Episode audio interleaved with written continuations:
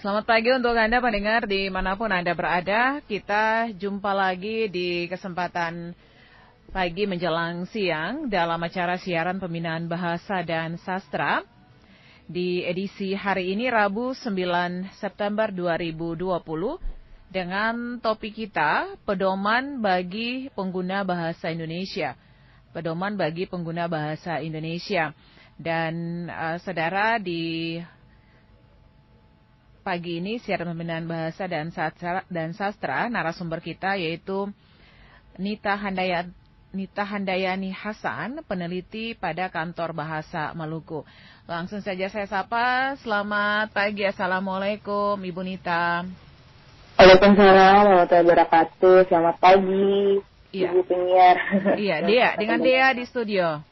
Oh dengan Ibu Dea ya Ibu Dea. Iya. Ibu Nita apa kabar? Pagi ini alhamdulillah sehat walaupun hujan ya sudah berhenti okay. Sudah henti-hentinya ya, dan kita tetap ya menjaga protokol kesehatan ya Bu Nita ya ya betul sekali ya. Baik Ibu Nita, topik kita yaitu pedoman bagi pengguna bahasa Indonesia. Mungkin Ibu Nita bisa menjelaskan hal apa saja yang berkaitan dengan topik kita yaitu pedoman bagi pengguna bahasa Indonesia. Iya, baik, terima kasih Ibu Dea. Assalamualaikum warahmatullahi wabarakatuh. Selamat pagi para pendengar dimanapun Anda berada.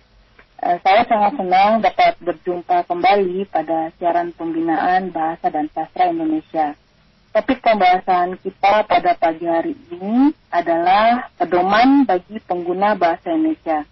Saya berharap para pendengar dapat menyimak topik tersebut dengan seksama, sehingga para pendengar dapat memperoleh informasi-informasi yang berhubungan dengan penerapan kaidah bahasa Indonesia dalam kehidupan sehari-hari. Seperti itu, Ibu. Iya, Ibu Nita. Kemudian apa yang berkaitan dengan topik kita di pagi ini, tentunya sebagai warga negara Indonesia. Iya, baik. Pendengar, kita sebagai warga negara Indonesia semestinya mencintai bahasa kita sendiri. Bahasa Indonesia merupakan bahasa negara yang harus dijunjung tinggi. Salah satu cara menjunjung bahasa negara kita yaitu dengan taat menggunakan kaidah bahasa. Kita banyak menjumpai tulisan di ruang-ruang publik yang tidak taat asas. Padahal bahasa Indonesia telah diajarkan sejak sekolah dasar hingga perguruan tinggi. Masih banyak terdapat kesalahan-kesalahan berbahasa yang tertuang pada poster-poster, papan-papan nama, papan-papan petunjuk arah, dan sebagainya. Kesalahan-kesalahan yang ditemukan tersebut dapat disebabkan oleh ketidakpedulian kita sebagai pengguna bahasa untuk menggunakan bahasa Indonesia yang benar. Kita terkadang merasa telah mampu berbahasa Indonesia, padahal kemampuan berbahasa kita bisa jadi masih minim jika dibandingkan dengan kemampuan kita dalam memahami kaidah bahasa asing. Mendengar, pedoman bagi pengguna bahasa Indonesia yaitu ada dua, yaitu KBBI atau Kamus Besar Bahasa Indonesia dan PUEBI. Atau pedoman umum ejaan bahasa Indonesia. Kedua pedoman tersebut merupakan rujukan wajib bagi siapa saja yang ingin menggunakan bahasa Indonesia. Jika kita mampu mengikuti petunjuk berbahasa yang ada di dalam kedua pedoman tersebut, maka diharapkan kesalahan-kesalahan berbahasa yang sering kita temukan di ruang-ruang publik tersebut akan berkurang, seperti itu Ibu. Iya, Ibu Nita, orang kadang mengatakan bahwa kita belajar bahasa asing itu lebih mudah ya daripada belajar bahasa Indonesia. Sebenarnya apa yang melatar belakangi sehingga ada statement seperti itu, Bu Nita? Sebenarnya mungkin karena kita sudah terbiasa menggunakan bahasa Indonesia. Jadi kita menganggap bahasa Indonesia itu lebih mudah dibandingkan bahasa asing. Padahal bahasa Indonesia yang kita gunakan ini terkadang hanya menggunakan bahasa Indonesia yang tidak dalam ranah yang informal, dalam ranah bukan formal gitu. Jadi kebanyakan bahasa-bahasa yang kita keluarkan itu biasanya tidak taat asas gitu. Nah, jadi ketika kita dihadapkan kepada situasi yang formal dan harus menggunakan bahasa Indonesia yang taat asas, nah itu akan terlihat apakah kita paham dalam berbahasa Indonesia atau tidak. Nah, mengapa kita menggunakan bahasa asing itu lebih mudah? Karena kita dalam belajar bahasa asing, kita mempelajari kaidahnya. Nah, di situ kita taat pada kaidah sehingga bahasa asing itu mudah kita tuangkan. Padahal semestinya kita lebih paham kaidah dalam bahasa Indonesia. Nah, itu yang masih belum dipahami oleh masyarakat, bagaimana caranya kita menggunakan kaidah bahasa Indonesia dengan benar, seperti itu, Ibu. Iya. Kemudian apakah kesalahan penggunaan bahasa pada poster-poster yang tadi Ibu sebutkan itu yang ada di Kota Ambon ini bisa dikatakan diakibatkan oleh kurangnya pemanfaatan KBBI dan PUBI gitu? PUEBI itu ya. Iya.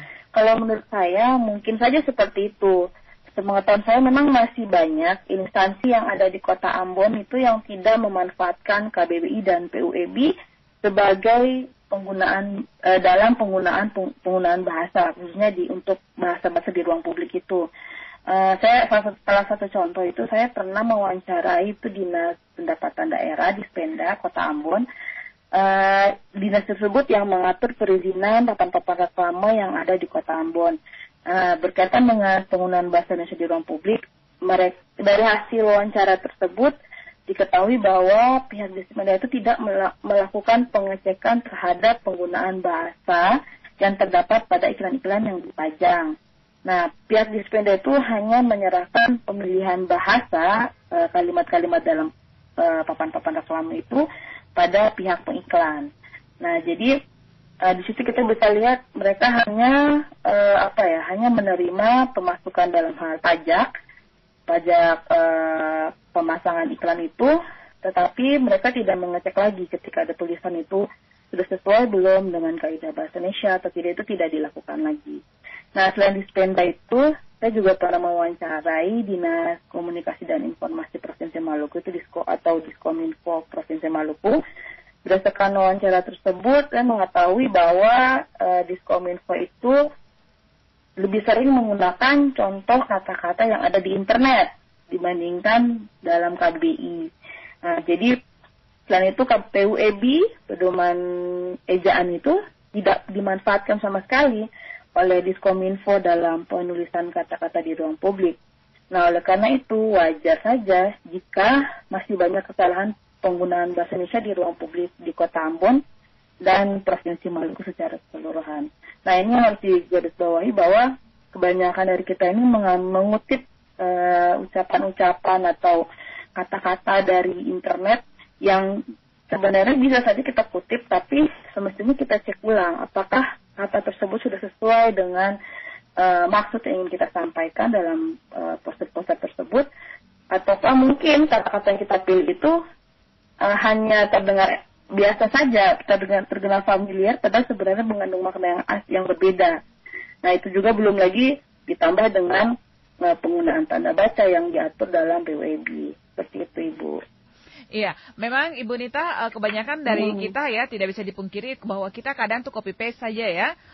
Iya, betul sekali. Kata-kata ataupun kalimat-kalimat. Apalagi kalau kita udah masuk di dunia medsos, kadang status-status kita itu kebanyakan copy paste dan kita tidak mengerti bahwa apa yang kita tuliskan atau buat status itu sebenarnya tidak sesuai dengan yang tadi Ibu Nita sebutkan, seperti begitu. Iya, betul sekali, Ibu. Kira-kira apa yang melatar belakangi nih? Kadang kita itu salah menggunakan kata-kata atau kalimat-kalimat yang tadi saya bilang bahwa kita selalu copy paste itu, Ibu. Iya, kalau menurut saya mungkin kurang literasi kali, Bu, ya. Jadi kita hanya melihat kata kalimat-kalimat itu sebagai hal yang umum digunakan, tapi kita tidak paham, tidak mau membaca tidak ingin mencari tahu sebenarnya apa sih makna dari kalimat tersebut gitu kan. Jadi kebanyakan tuh hanya ya kayaknya ini sudah biasa nih digunakan, ya udah kita pakai ini. Padahal sebenarnya bisa saja kalimat itu salah. Misalnya contoh kita biasa menggunakan kata absen gitu kan. Padahal kan absen itu berarti kan datang gitu kan. Jadi kita biasanya menggunakan dia kamu sudah absen belum gitu kan. Padahal ini kita maksud karena mengisi daftar hadir. Nah, semestinya yang kita menggunakan sudah mengisi daftar hadir belum, bukan sudah absen belum gitu kan. Padahal itu kebiasaan seperti itu sebenarnya dianggap sebagai hal yang biasa, padahal kata itu memiliki makna yang berbeda.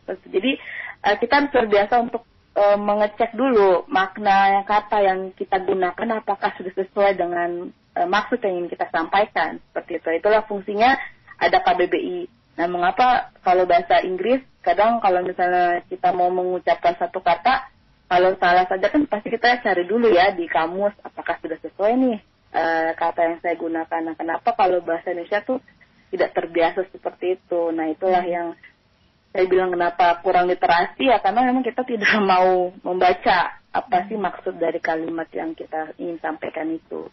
Seperti itu, Ibu. Okay. Apalagi kalau hanya ingin copy paste, asalin tempel saja seperti itu lebih parah lagi itu, Ibu. Iya, baik. Oke, Ibu Nita, kita akan kembali melanjutkan ya setelah kita dengar dulu tembang yang berikut ini. Baik.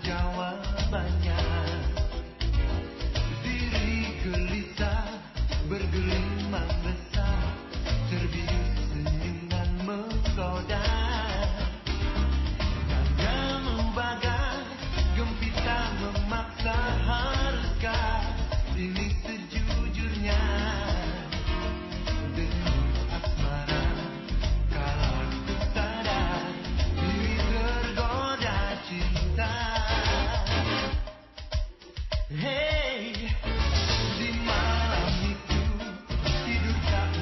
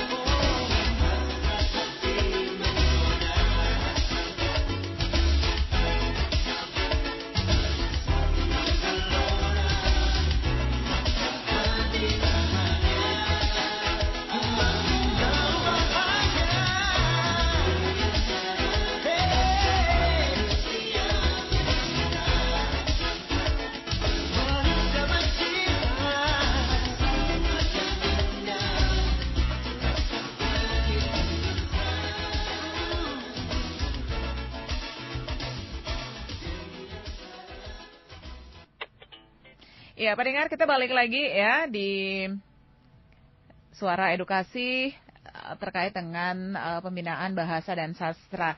Dan saya masih terhubung dengan Ibu Nita. Selamat siang, Ibu Nita. Selamat siang. Iya. Terima kasih, Ibu Nita ya, masih bersama kita. Iya. Iya. Ibu Nita, ini ya, kita lanjut lagi. Baik.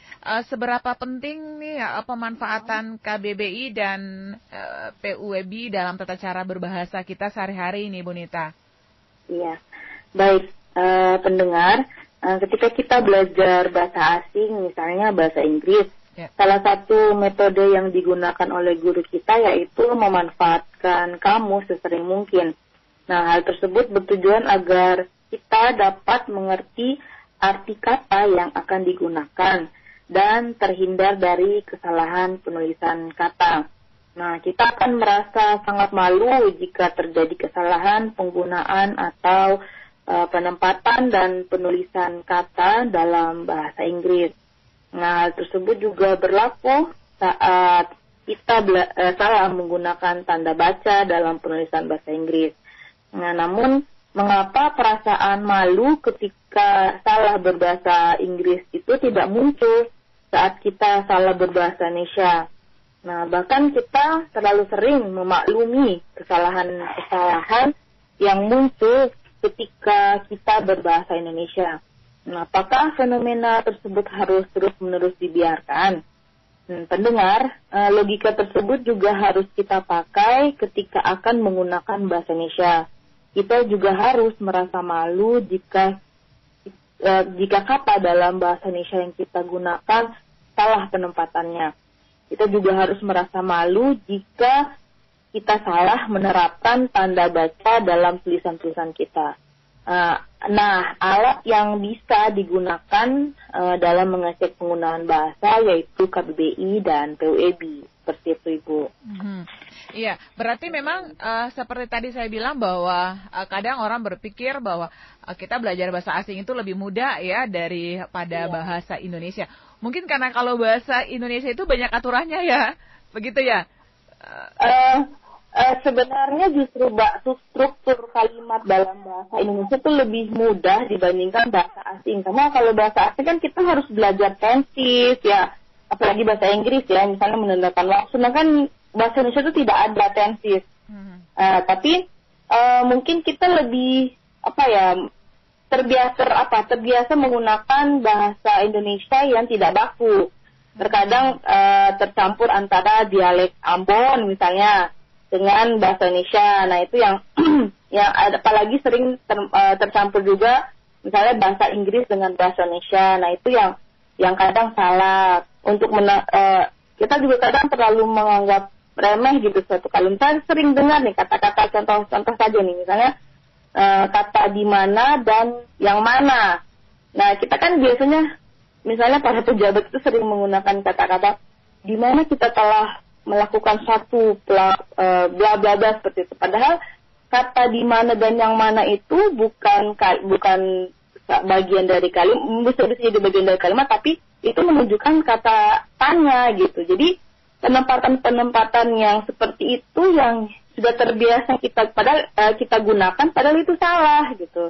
Nah, kenapa kita menggunakan kata yang mana dan di mana itu bisa jadi karena ada pengaruh bahasa Inggris seperti itu.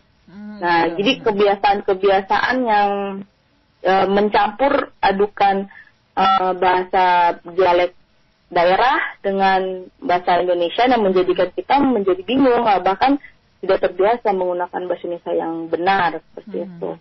Iya, pengalaman saja nih, Bu Nita. Iya.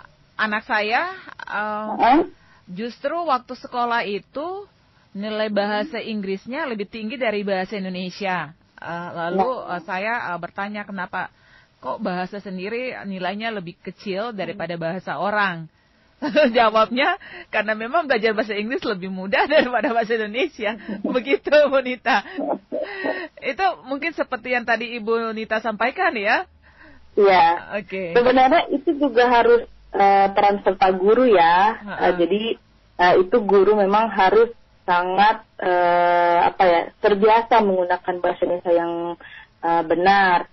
Nah, sayangnya ini Apalagi sayangnya ini kebanyakan guru kita itu mengajar dengan menggunakan bahasa daerah. Kadang menggunakan bahasa Indonesia, tapi struktur kalimatnya itu menggunakan struktur kalimat bahasa daerah. Nah, padahal bahasa Indonesia kan punya struktur kalimat yang jelas seperti itu. Nah, itu yang jadi kita terbawa menggunakan bahasa Indonesia yang menggunakan struktur daerah. Apalagi dalam soal menulis, Mas. Sebenarnya kalau menurut saya, kita bisa menghilangkan kebiasaan itu dengan membaca. Kalau misalnya kita terbiasa membaca buku-buku apa saja, itu pasti tulisan-tulisan itu tulisan yang bagus ya, misalnya buku-buku yang berkualitas gitu kan, itu biasanya sudah lengkap strukturnya dalam buku-buku itu. Nah, kalau kita terbiasa membaca buku-buku dalam bahasa Indonesia yang baik, nah itu akan memengaruhi cara berbahasa kita juga secara tidak langsung gitu ya Bu ya, Mbak Dea ya. Yeah. Nah jadi saya juga dulu waktu SD ya mungkin karena belajar bahasa Indonesia itu juga tidak menyenangkan ya. Yeah. Jadi menganggap bahasa Indonesia itu susah sekali. Susah ya. Sering belajar waktu kita sering membaca, sering berkomunikasi dengan mungkin teman-teman yang ilmiah itu. Jadi terbiasa, struktur itu muncul sendiri. Nah, mungkin saya juga memberi saran kepada para guru itu untuk memberikan pola belajar bahasa Indonesia itu yang mudah dan yang mudah dipahami dan langsung diaplikasikan. Mereka juga kebanyakan tidak paham menggunakan PUEBI ini, Bu, Mbak Dea. Yeah. Jadi PUEBI ini seakan-akan hal yang baru buat mereka. Kebanyakan yang guru-guru yang saya temui. Padahal ini kan sudah berjalan untuk AIDA ini kan sudah lama sekali. Dari adanya EYD, ada PUEBI gitu kan. Nah itu yang mereka belum paham. Padahal di sini, di dalam PUEBI ini banyak sekali hal-hal yang diatur, yang terkait, yang mudah sekali diaplikasikan kalau kita terbiasa menggunakannya. Seperti itu, Ibu. Jadi, ada Bapak. Jadi mungkin saran saja nih ya, Ibu Nita, untuk para guru supaya cara mengajarnya lebih dipermudah lagi ya, sehingga para siswa itu mereka bisa menerima dengan baik. Sehingga apa yang tadi Ibu Nita sampaikan itu bisa terlaksana dengan baik juga ya, Bu Nita. Iya, betul sekali, Bu. Kebanyakan itu yang sebenarnya harus diberikan diberikan perhatian khusus itu sebenarnya di sekolah dasar. Karena anak-anak kan mulai melakukan belajar bahasa itu dari sekolah dasar. Nah, ketika sudah SMA itu kebanyakan sudah susah lebih sulit untuk diperbaiki. Nah, kalau misalnya dari SD sudah terbiasa menggunakan bahasa Indonesia sesuai dengan kaidah dan menerapkan misalnya tanda-tanda baca yang sudah sesuai. Nah, nanti ketika dia ketika dia masuk SMA itu lebih mudah lagi. Nah, kebanyakan tuh yang salah itu kan selain struktur kalimat itu penulisan tanda baca misalnya. Yeah. Nah, itu juga sering terjadi, kita lihat di poster-poster gitu kan. Kadang kalau kita baca itu tidak ada mana objeknya, mana subjeknya gitu kan. Nah, mungkin kalau masyarakat umum tidak terlalu terganggu, tapi kami di bagian bahasa sangat terganggu dengan hal tersebut. Nah, jadi janganlah kita merasa cuek dengan hal-hal yang itu. Padahal itu kan bisa lihat, kita bisa lihat cerminan dari rasa nasionalisme kita pada bangsa ini seperti apa. Apakah paham dengan bahasa kita sendiri atau tidak? Seperti itu. Ya, pendengar, Anda masih bersama kami di acara Sastra dan Bahasa. Anda bisa bergabung di Landafon 311511. Ada hal-hal yang ingin disampaikan atau ditanyakan kepada Ibu Nita, silakan. Ibu Nita, apa saja yang diatur dalam KBBI dan PUB ini? Iya, baik pendengar. KBBI merupakan rujukan utama untuk mengetahui makna kata dan mengecek penulisan kata. Nah, di situ kita dapat memanfaatkan KBBI untuk mengecek makna sebuah kata yang mungkin kita belum yakin pada maknanya. Nah, contoh yang lagi hangat-hangatnya ini, Mbak Dea, penggunaan kata dirgahayu. Nah, saya sering menemukan teman-teman yang mengganti kalimat selamat ulang tahun dengan kata dirgahayu. Mungkin mereka menganggap hal tersebut benar karena sering melihat contoh pemakaian seperti itu. Padahal hal tersebut merupakan hal yang keliru. Dalam KBBI, kata dirgahayu bermakna berumur panjang. dan biasanya ditujukan kepada negara atau organisasi yang sedang memperingati hari jadinya. Nah, oleh karena itu, kata dirgahayu itu tidak boleh digunakan untuk mengganti kalimat selamat ulang tahun, apalagi jika ditujukan untuk perorangan. Contoh yang lagi hangat-hangatnya ini yaitu ucapan selamat ulang tahun kepada Kota Ambon. Nah, banyak sekali tulisan selamat ulang tahun yang salah makna. Bahkan saya menjadi bingung, apakah Kota Ambon itu hanya ada satu atau ada 445, atau bahkan mungkin lebih dari 445. Nah, coba cermati contoh kalimat berikut ini. Dirgahayu Kota Ambon ke 445. Kemudian ada lagi contoh, hari ulang tahun Kota Ambon ke 445. Ada lagi, dirgahayu hari ulang tahun Kota Ambon ke 445. Ada lagi, dirgahayu Kota Ambon. Ada lagi, dirhut ke 445 Kota Ambon. Nah, menurut Mbak Diani, contoh yang benar itu yang seperti apa? Menurut saya yang tepat itu dirgahayu Kota Ambon ke 445. Oh, oke. Jadi kalimat yang benar itu dirgahayu Kota Ambon atau hut ke 445 Kota Ambon. Seperti itu. Iya, berarti Ibu Nita, kalau kita kan RRI nanti tanggal 11 September ulang tahun nih, ke 75 tahun. Nah, berarti yang tepat untuk penggunaan kalimat yang tepat seperti apa, Bu Nita? Berarti dirgahayu RRI, seperti itu. Dirgahayu atau RRI. HUT ke berapa tadi ulang tahunnya? 75. Nah, HUT ke 75 RRI Ambon, seperti itu. Jadi dirgahayu Radio Republik Indonesia atau hari ulang tahun ke tahun 75. RRI. Oke. Iya. Berarti selama ini kita penggunaannya salah ya, penulisan ataupun pengucapannya salah ya. Iya, karena kan kebanyakan ikut-ikutan ya, Bu. Iya. Mbak Dea ya. Nah, ini karena semua seperti itu. Iya, Bu Nita, ini karena kita kebanyakan belajar dari kebiasaan. Jadi kebiasaan-kebiasaan yang kita lakukan itu padahal salah ya. Justru seharusnya kita kembali mempelajarinya. Iya, kayak kebanyakan logika berbahasa pun tidak digunakan. Misalnya gini, saya jelaskan. Kalimat HUT Kota Ambon, misalnya Mbak Dea ya, balik lagi ya. Kalimat HUT Kota Ambon ke 445 itu merupakan contoh kalimat yang salah. Karena yang berulang tahun itu adalah Kota Ambon nomor urut 445. Nah, seperti itu. Jadi kan Kota Ambon ini cuma satu ya, bukan 445 ya. Jadi yang ulang tahun itu kan angkanya yang ke, jadi bukan Kota Ambon yang ke 445. Kemudian kalimat dirgahayu Kota Ambon ke 445 merupakan kalimat yang salah, karena yang didoakan panjang umur adalah Kota Ambon nomor urut 445. Nah, apakah Kota Ambon itu ada 445 atau hanya satu? Nah, seperti itu logikanya. Sedangkan contoh kalimat dirgahayu HUT Kota Ambon ke 445 merupakan contoh kalimat yang tidak efektif karena menggunakan kata dirgahayu dan HUT hari ulang tahun secara bersamaan. Semestinya dipilih salah satu saja, mau pakai dirgahayu saja atau HUT, seperti itu. Oleh karena itu kalimat yang benar dan semestinya digunakan yaitu dirgahayu Kota Ambon dan atau misalnya bisa juga menggunakan hari ulang tahun ke 445 Kota Ambon. Nah, pendengar, untuk PUEBI merupakan pedoman penggunaan ejaan. PUEBI itu mengatur pemakaian huruf, penulisan kata, dan pemakaian tanda baca. Nah, kebiasaan penggunaan PUEBI itu harus digalakan, terutama bagi para guru.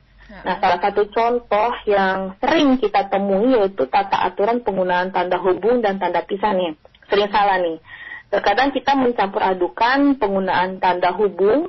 Tanda hubung itu stripnya cuma satu. Kemudian kalau tanda pisah itu agak panjang. Itu 2 kali strip.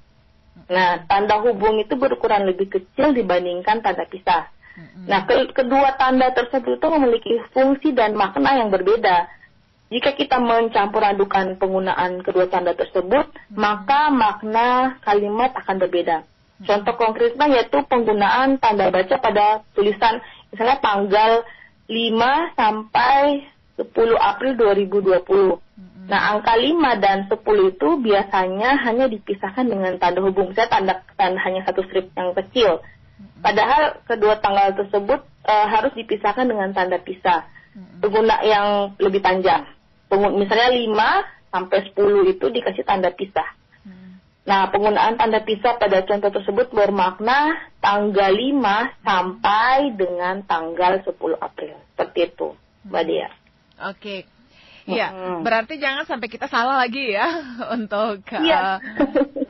Iya. Banyak, jadi kalau misalnya kita terbiasa, sebenarnya penggunaan tanda baca itu kebiasaan aja ya Mbak ya. Jadi kalau misalnya kita terbiasa menggunakan tanda koma yang sesuai, tanda titik yang sesuai, kan tanda hubung, tanda pisah, tanda petik. Nah itu kalau misalnya kan kalau SD itu kan suka diajarkan mengarang ya. Nah sayangnya ketika kita mengarang itu kalau sudah masuk pelajaran soal tanda baca ini malah akan lebih bagus lagi ketika nanti dia sudah lebih besar, maksudnya sudah masuk ke jenjang pendidikan yang lebih tinggi, akan terbiasa itu menggunakan tanda-tanda baca itu. Kalau misalnya memang harus baru dipelajari memang susah, tapi kalau sudah terbiasa insya Allah lebih mudah lagi seperti itu Mbak. Iya. Oke, berarti jangan sampai kita salah lagi ya tentang pengucapan ataupun penulisan untuk ucapan ulang tahun, ya gitu. Iya. Iya, Ibu Nita, kemudian dalam kehidupan kita sehari-hari, apakah kita dapat menggunakan KBBI dan PUBI di mana saja dan kapan saja? Iya, tentu saja. Sekarang ini kan dengan adanya kemajuan teknologi itu akses dalam memperoleh informasi juga semakin dimudahkan. Nah hal tersebut kita kan sering memahami mengingat KBBI itu identik dengan kamus yang tebal, berat, kemudian susah untuk dibawa kemana aja. Nah maka saat ini KBBI telah bertransformasi menjadi kamus yang mudah dibawa serta gampang diakses kemanapun dan dimana saja. Nah, KBBI ini juga saat ini sudah ada dalam versi luring dan daring. Jadi kita bisa mengakses KBBI dimanapun. Nah, Badan Pengembangan dan Pembinaan Bahasa telah meluncurkan KBBI edisi 5 dalam versi daring dan luring. KBBI milik Badan Bahasa ini memiliki lambang Tut Wuri Handayani. Jadi ada beberapa, kalau kita lihat unduh di Play Store itu, ada beberapa versi yang KBBI, tapi KBBI yang memang resmi yang diluncurkan oleh Badan Pengembangan Pembinaan Bahasa yaitu KBBI yang memiliki lambang Tut Wuri Handayani. Nah, versi luring ini bisa diunduh di Play Store, sedangkan kalau yang versi daring dapat diakses di www.kbbi.kemdikbud.go.id. Nah di situ kita dapat mengakses, mencari makna kata, kemudian contoh-contoh kalimat di situ kita bisa cek di situ. Atau kalau di KBBI versi daring itu kita bisa mengusulkan kata-kata dalam bahasa daerah kita, agar bisa menjadi bagian dari KBBI seperti itu. Nah, berbeda dengan KBBI, PUEBI tersedia dalam bentuk salinan lunak atau soft copy yang dapat diunduh dan dapat langsung diunggah di laman Badan Pengembangan dan Pembinaan Bahasa, yaitu di www.badanbahasa.kemdikbud.go.id. Nah, setelah diunduh, buku PUEBI itu dapat dibaca kapanpun dan di mana saja. Makanya sebenarnya kami sering sekali memberikan informasi ini kepada para guru agar mengunduh PUEBI ini. Nah, kalau misalnya para guru itu bisa memanfaatkan PUEBI ini dalam pola pengajarannya, insya Allah murid-murid juga akan mudah untuk memahami seperti itu. Nah, kemudahan-kemudahan tersebut, maka tidak ada lagi alasan sebenarnya untuk menggunakan bahasa Indonesia secara benar sesuai dengan kaidah. Seperti itu Mbak Dia. Iya. Ibu Nita, kita break lagi ya. Kita dengarkan satu tembang, setelah itu kita kembali. Ya.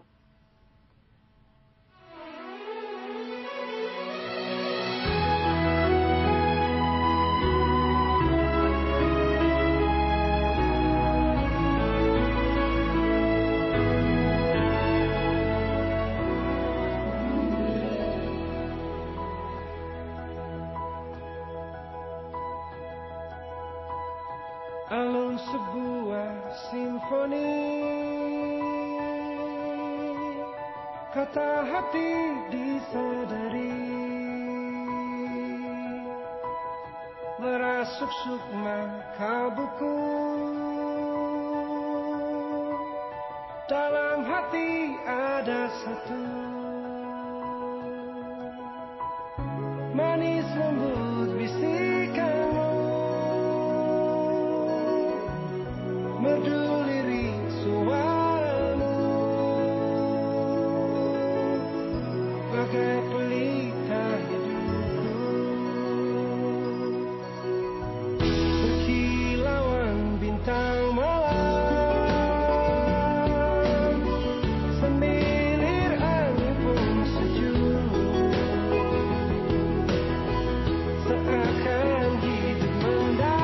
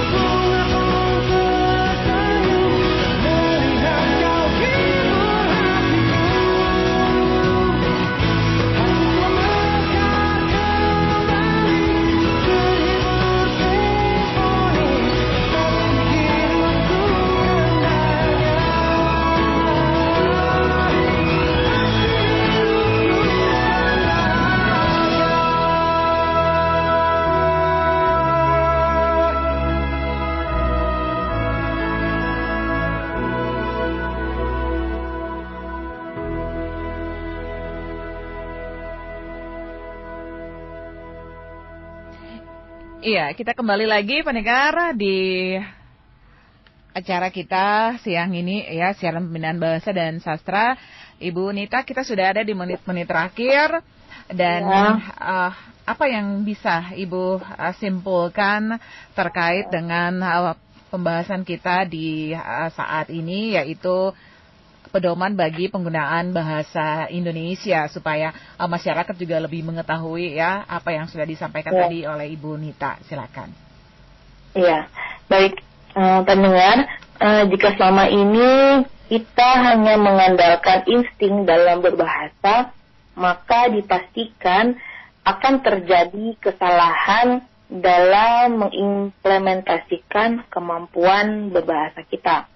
Nah, dalam berbahasa kita membutuhkan amunisi agar kata-kata yang diucapkan dan dituliskan memiliki kesesuaian makna, sehingga pesan yang hendak kita sampaikan dapat dipahami dengan baik. Seperti itu.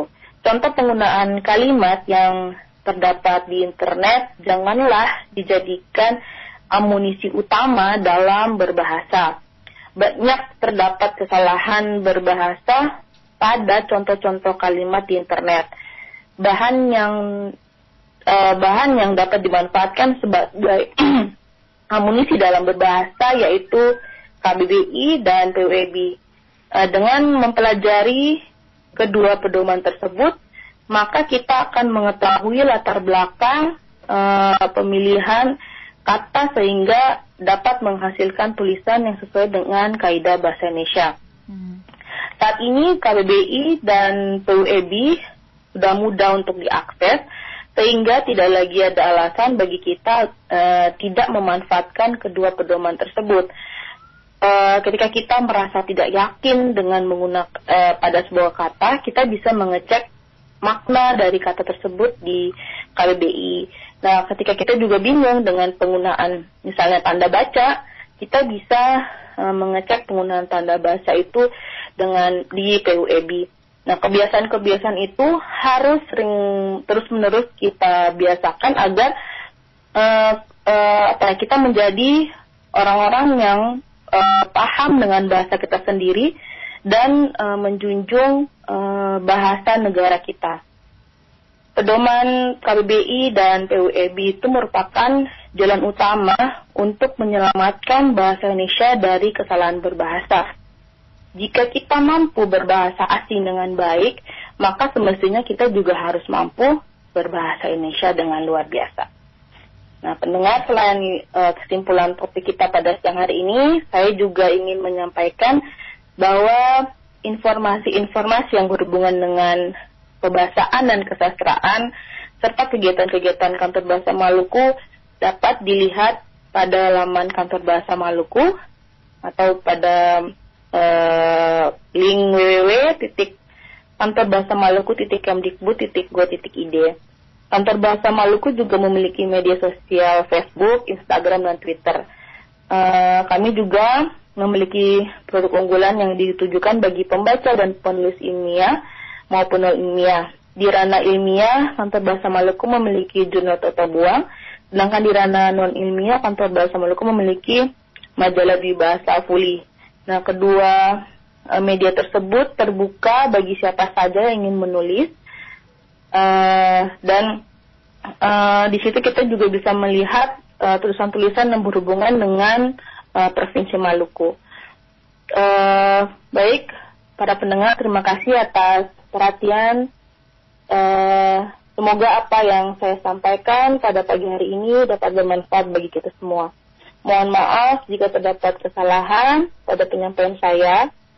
Kekurangan pasti milik saya, kesempurnaan hanya milik Allah Subhanahu wa taala. Billahi taufiq wal hidayah. Wassalamualaikum warahmatullahi wabarakatuh. Selamat pagi. Terima kasih Mbak Dea.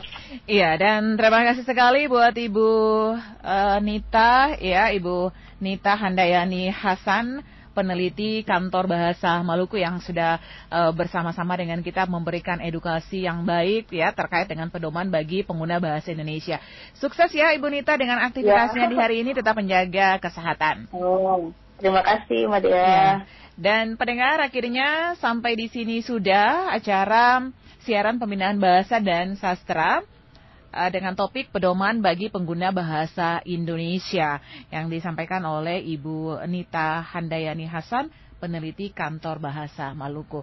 Dan kami berharap semoga acara siaran pembinaan bahasa dan sastra ini lebih membuat masyarakat kita atau memberikan edukasi kepada masyarakat kita bagaimana penggunaan bahasa Indonesia yang baik dan benar.